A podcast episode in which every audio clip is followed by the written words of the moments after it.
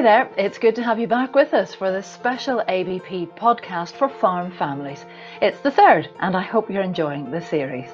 We know, don't we, that people living in the countryside are social animals, from young farmers to the throng who regularly meet at local marts. We relish the opportunity to catch up with friends and neighbours because working the land can often result in long hours on isolated farms where contact with others is very limited. In our first podcast, Air Ambulance paramedic Glenn O'Rourke told us that there had been more call outs during lockdown because farmers who had not been able to call in neighbours or local business for assistance had attempted jobs which had put themselves at increased risk. Maybe, though, you have found lockdown to be a positive experience, prompting the question are farm families more resilient? Has it brought you closer together, not being the children's taxi service and having more time for one another? In recent months, we've all experienced what it feels like to be cut off from friends, family, work colleagues, and customers. But how would you cope if that was the situation you find yourself in on a more regular basis? How would you look after your physical and mental health while managing the demands of a business which runs, let's face it, 24 7? Today we have three great guests who are going to share their knowledge and personal experiences to help all of us to live a happier, healthier life in the countryside. They are Northern Ireland's recently appointed interim mental health champion, Professor Siobhan O'Neill. David Devine, a busy man, he's a mixed beef, sheep and dairy farmer from Londonderry, and the Chief Executive of Rural Support Veronica Morris. Great to see you all. Thanks for being with us today. Um, Professor O'Neill, if I can begin with you. First of all, congratulations on your appointment. Great news. You live currently on a sheep farm, so you're very well placed to talk about the challenges facing rural families. What can you tell us about the impact of farm isolation? Um, yeah, I, I've been reared on a farm and I'm back living on, on the same farm and it's a fantastic environment usually. But I think lockdown has um, taken its toll on, on farming communities across Northern Ireland. Um, as you say, I mean, the, the rural isolation thing is a bit of a stereotype and we're actually social animals and we've lost that social integration. Um, and so so that's been a difficulty and i think that that isolation can cause stress and mental health problems for some um, particularly people who live on their own on their own. There'll be a lot of people who, who live on their own in rural areas and that's a difficulty. There's also the pressure on, on rural far- farming families where they're trying you know parents are very very busy often doing multiple jobs, and we know that's very common in farming communities. And now they're they're having to look after children at home, and for some attempt to homeschool. So so that's difficult difficult as well for us to, to cope with. Um, I think there's there's negatives and there's also positives, and it's really important to highlight the benefits of living in this sort of environment through a period of lockdown, particularly in the summer, so our children can get out and we can get out and exercise. But it hasn't been easy, and that's against a backdrop of economic uncertainty um, that that comes on top of a period that has been quite difficult for farmers to cope with, and the uncertainty of Brexit. So there's a lot of stress and pressure there, and I think um, we really need to now attend to the mental health of farming communities um, and help people get the, the support that they, they would benefit from going forward. David, you're a busy man, just in from the yard after feeding calves. You're married, you have a young son, you're currently president of the City of Derry Young Farmers Clubs. Do you struggle sometimes to find that work life balance?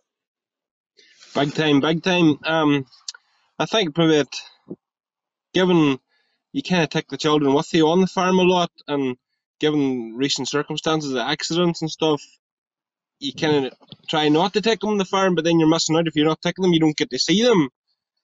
Um, but it's always always there that you have to try and either take a Sunday afternoon. Me and my dad we share the weekend milkings on a Sunday, so at least you one Sunday off every fortnight to get away with the children, maybe we sense reality off the farm.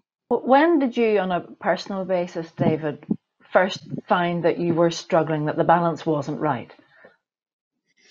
Um, probably if I think back, as I say, I said this before in the Young Farmers, the YFCU. Probably one of my first, the first signals was, and must it was must I didn't, I didn't pick up on it, was harvest time in 2012.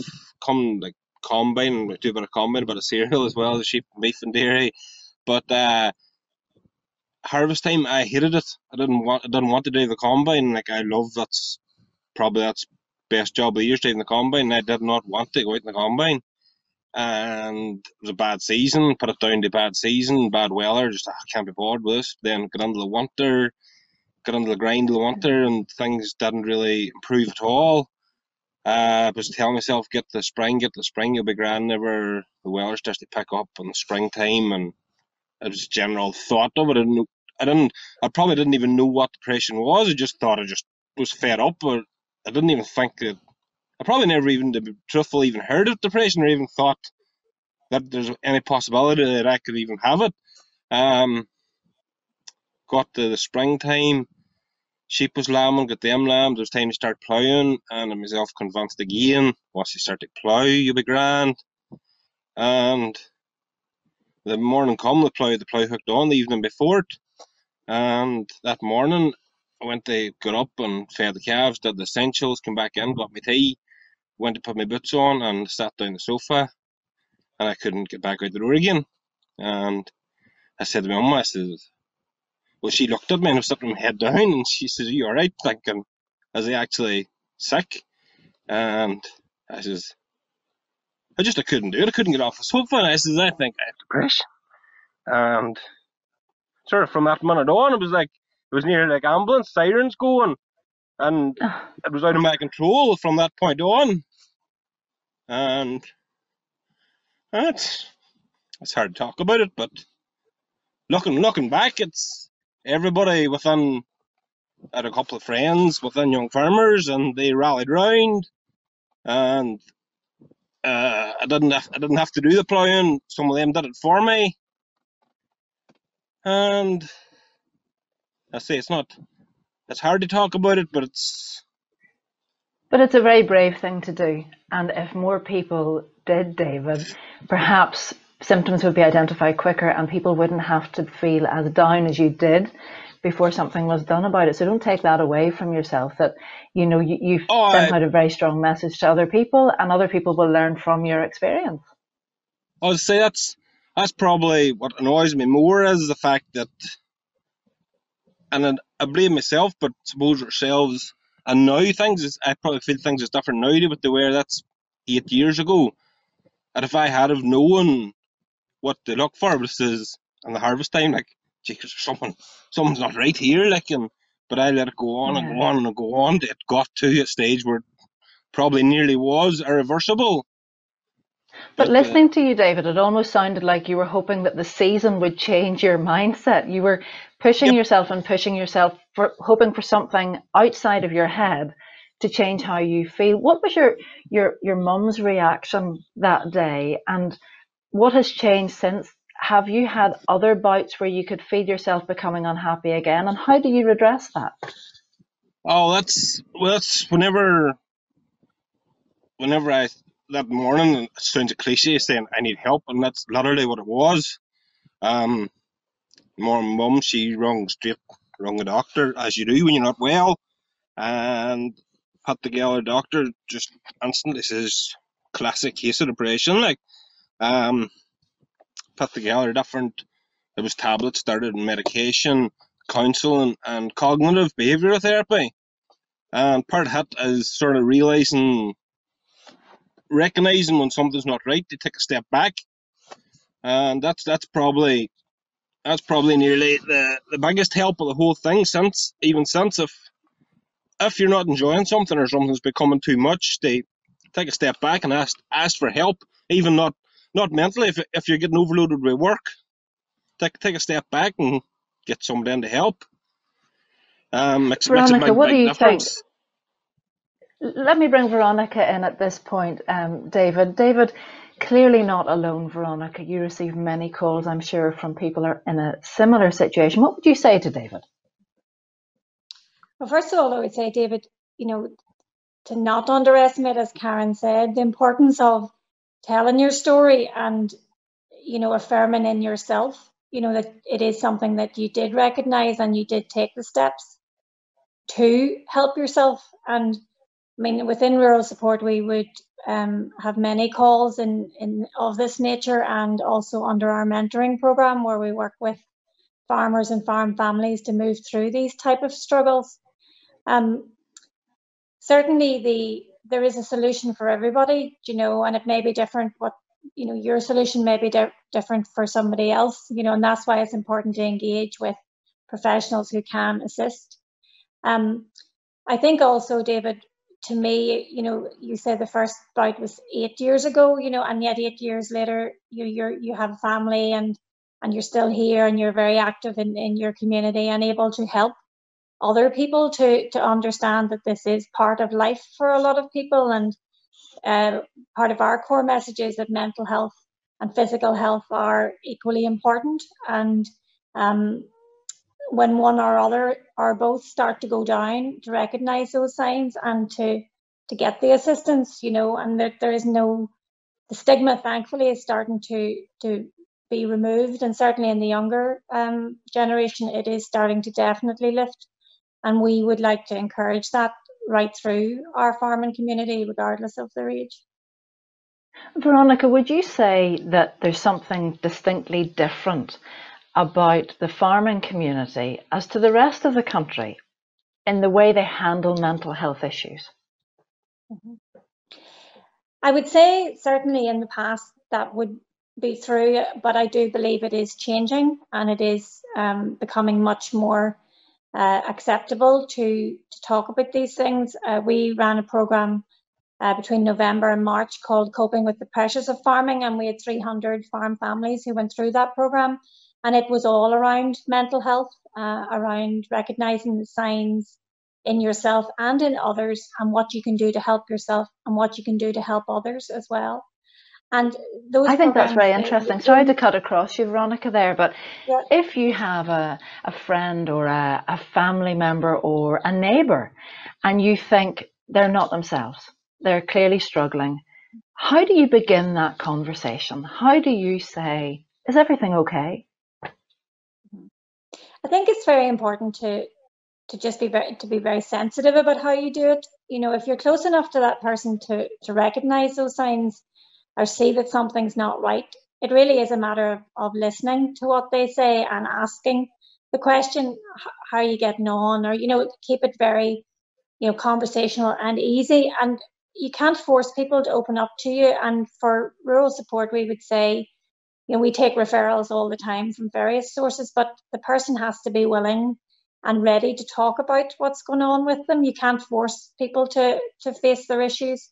You can encourage them certainly, um, but there are certain signs you can look out for. And uh, David brought up a very important point about uh, overwork, and we know within uh, rural uh, families and farming families that it is a 24/7 job. There is no switch off a lot of the time um, the farmer is out working or the, the partner is out working as well and they're trying to run a farm. It's like two full time jobs in that case. But even the normal full time job is, is, is extensive and long hours and it's heavy physical work. And sometimes when you've got worries and concerns, perhaps around finance or debt, or there's bereavement issues have come through, or succession problems, those are weighing on your mind. And so you're not maybe taking care of yourself and you're not thinking about how you feel, everything is about what's outside of you. And so, you know, in those situations, it, it's that stepping back for that person's really important. But again, addressing very sensitively with them whether they're willing to face up to the fact something's not right. I mean, the bravery of David to sit down and go, something's not right.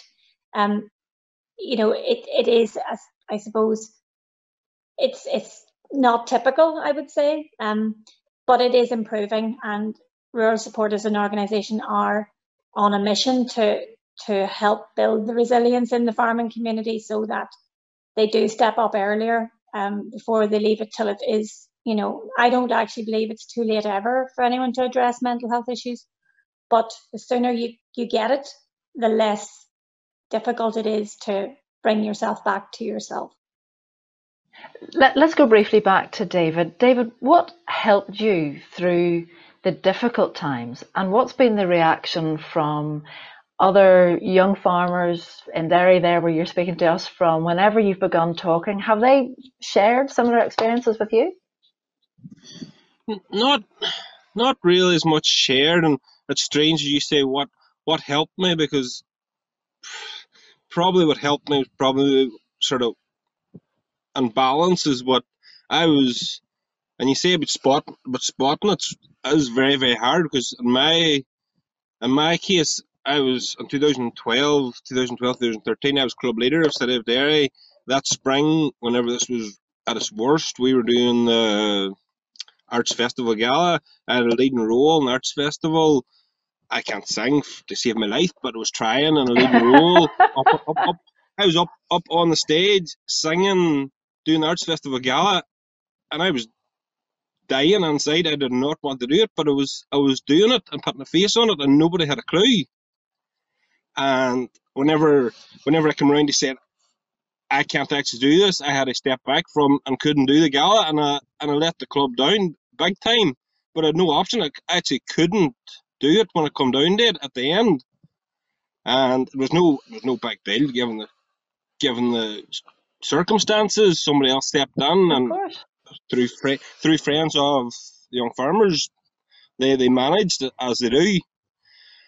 But that, that just shows that how how easy it is covered.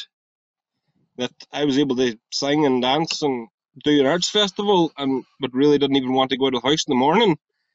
Um, and what what helped? Friends, friends, um, and as I say, taking that taking that step back and saying maybe cutting back for a year, just reduce the load. Um, getting back out with friends, but more sensible going out with friends rather than just going out all the time. You know, rather meeting up with friends rather than going out drinking.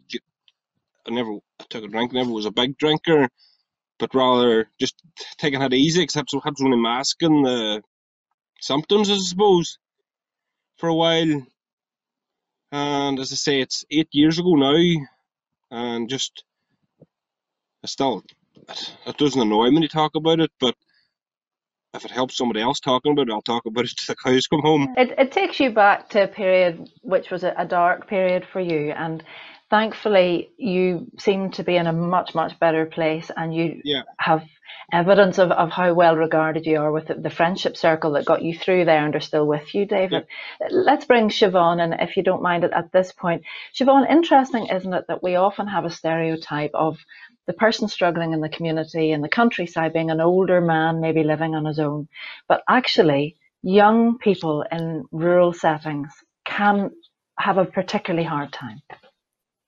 They can, of course. I mean, psychologists now understand mental illness as, as a result of stress that the person finds it really difficult to cope with on an ongoing basis. And there's so many young people and people in family situations that are under stress and pressure, and that can lead to mental illness. So the first part of this is about managing stress. So managing things, as David talked about, workload, doing too much, all of that is a stress and a pressure. And then there are unique stressors and family and families that live in farms um, around things like succession, bereavement, um, economic pressure, debt. All of those things are are in some ways heightened in, in, rural communities. So the stress is there, and of course we get mental illness in all sections of the population. Um, it's better that people can talk earlier, but it takes so much courage to actually say the words. There's something not right. I'm not I'm not well here, and then to make a phone call and call a GP that can often be so so hard for people to do, almost too much.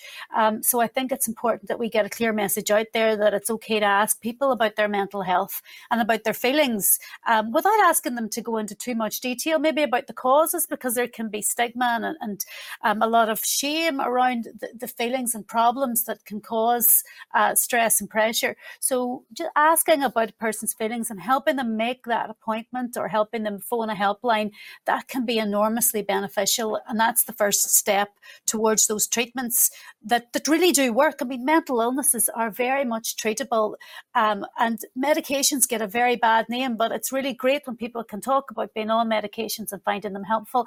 And then also counselling really does work and can help give the person the tools to manage their mental health going forward so that they can live really fulfilling and make the most of their lives. And that affects families as well. So this is something that we need to work together as a community on. And, and of course, the flip side of it is we get suicides in rural areas, and that's something that we're concerned about.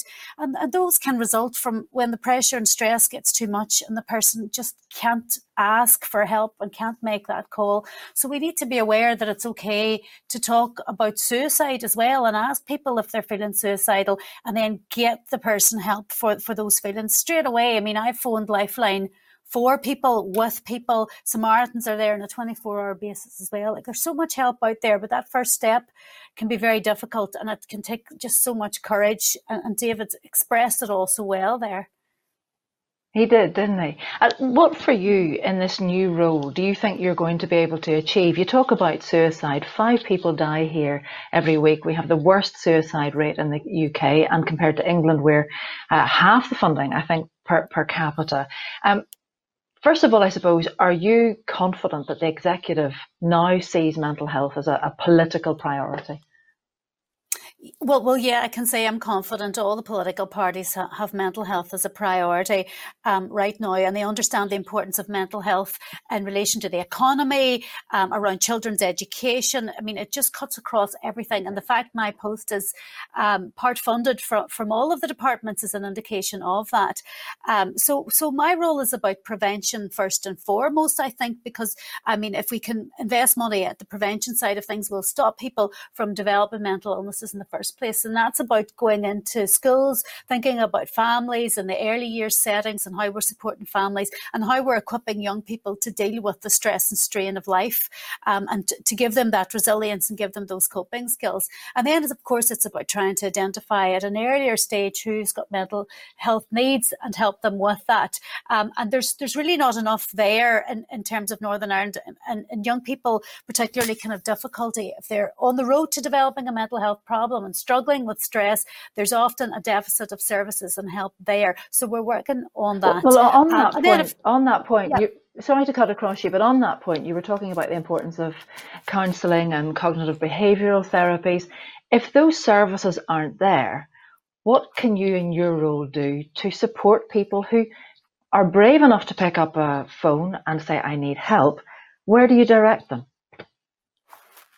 Okay, the there is a 10 year strategy and we've been calling for that. So there's a 10 year strategy to make sure that the services are there and they're at the levels that people require. For a long time in Northern Ireland, we had people with trauma related mental illness that weren't getting trauma focused therapies or weren't able to access those therapies. Um, so part of my role relates to workforce planning, making sure that we train enough therapists and counsellors because we have lots of psychology students, for example, who want to be clinical psychologists, but they can't get training places. So it's about having that broad vision over the next 10 years about what do we need to provide the, the right treatments for people and making sure that we set up the services straight away. Um, we also need to make the most of what's already out there. So there's a lot of support, for example, even while people are on waiting lists, there's recovery colleges that can help people manage symptoms of mental illness. There's um, there, there's a whole social prescribing program in many many areas that link people in with support in their in their local communities and get them back involved with their communities meeting people and doing things that, that will help support their own mental health going forward as well. There's also a range of online resources, and um, they can actually be really effective for helping people manage mental health problems and cope with symptoms. So, this is not all about providing counselling, although that's really important, and we, we would we would love to be able to provide counselling for people when they need it.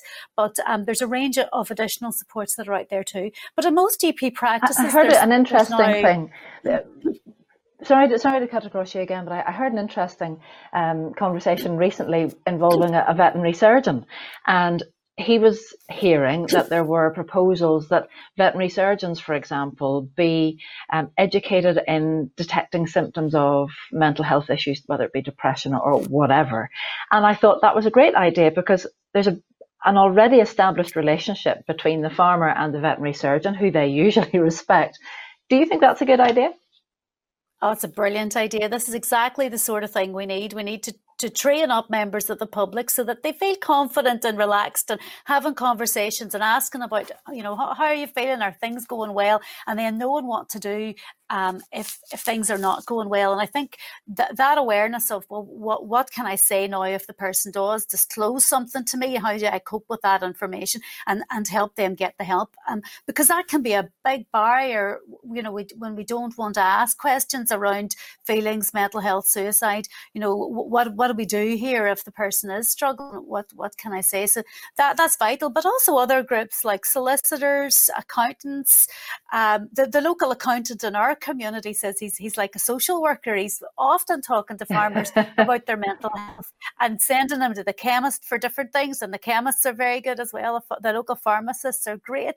You know, so there's so many people in these communities that can play a stronger role. And this stuff costs very very little. Karen, this is not about a big injection of ca- of cash here. It's about using those connections and using that goodwill and that willingness in communities to to talk about stuff and to care about each other. Um, and we've seen so much of that in the pandemic. We know it's there, so so let's harness it and use it better. Let, us just make that our, our, final point. From your perspective, um, Siobhan, do you think there are any positives to come out of this pandemic? How will society change, people's relationships change, do you think, as a result of four months now of lockdown? I think there's a huge amount of positives that, that we can that we can bring from from the pandemic. We've seen a renewed interest in our key workers and a change in how we define our key workers.